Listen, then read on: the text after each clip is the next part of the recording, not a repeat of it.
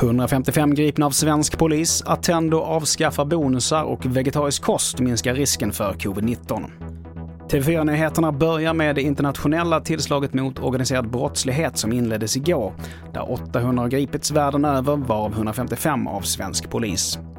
Det hela har genomförts med hjälp av en krypterad app som FBI skapat där man kan avlyssna kriminella i realtid. Och redan i natt så kunde australisk polis berätta om hundratals ingripanden. There have been 21 threats to kill that have been disrupted and stopped. 104 firearms have been seized, and there has been over $45 million in assets and cash seized. Och det sa Australiens inrikesminister Karen Andrews. Kvinnan som anmälde den före detta justitiekanslern Göran Lamberts för våldtäkt ställer nu upp på en lång intervju med Kalla fakta, där hon berättar om den aktuella kvällen och hur hon påverkats av det som hänt. Jag har inte raderat någonting, jag har inte manipulerat några bevis, jag har inte manipulerat utredningen.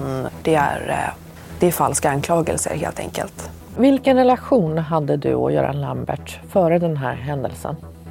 Han var ju som en styvpappa för mig. Alltså, utav mina tre nödkontakter på telefonen så var han en utav dem.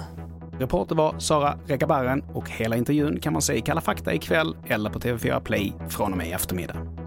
Efter ett flertal avslöjanden nu under våren så avskaffar vårdjätten Attendo sitt kritiserade bonussystem för chefer, säger koncernchefen Martin Tiveus till SVT. Attendo, som fått över 130 miljoner i statligt stöd, tar nu bort rörlig ersättning för alla sina operativa chefer. Och till sist, om man äter vegetariskt så minskar risken att drabbas av covid-19. Detta skriver British Medical Journal. Detta gäller även de som äter vegetariskt och fisk och anledningen är att kosten innehåller många vitaminer och mineraler som stärker immunförsvaret. Det var det senaste ifrån TV4 Nyheterna. Jag heter Mattias Nordgren.